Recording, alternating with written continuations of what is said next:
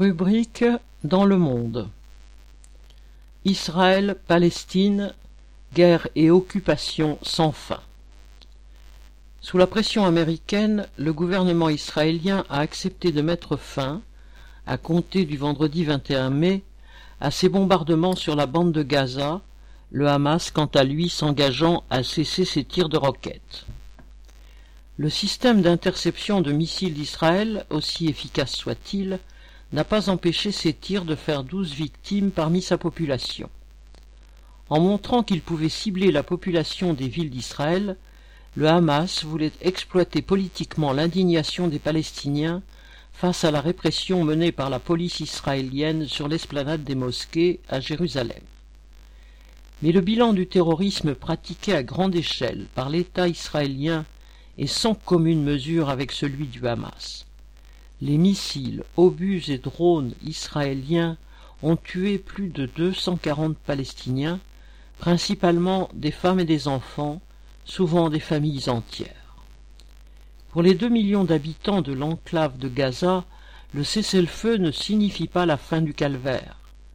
Selon les décomptes des Nations Unies, 24 centres de santé, 50 établissements éducatifs ainsi que le seul laboratoire de dépistage du Covid-19 ont été touchés par les bombardements.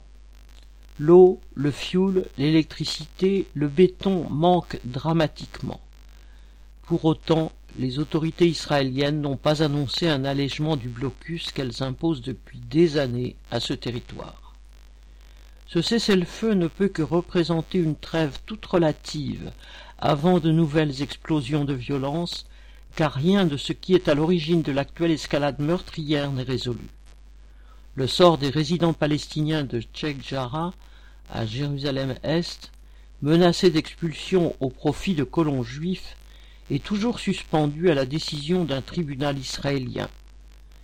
Les manifestations de Palestiniens pour s'opposer à la colonisation rampante de la partie arabe de Jérusalem et de la Cisjordanie se sont poursuivies, malgré la répression des soldats israéliens dont les tirs ont fait plus de vingt-cinq morts.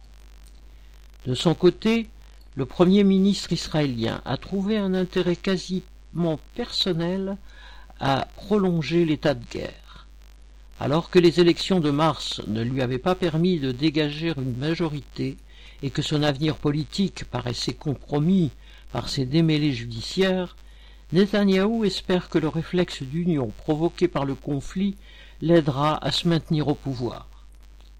Son attitude n'est peut-être pas pour rien dans la brutale montée des tensions.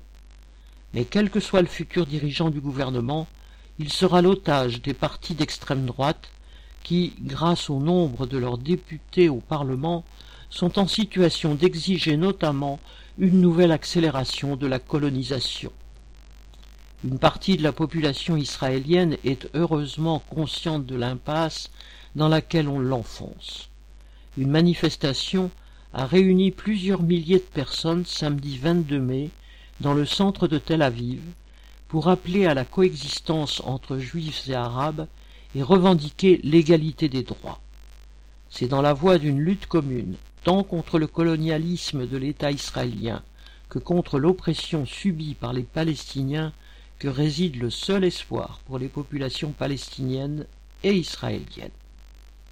Marc Rémy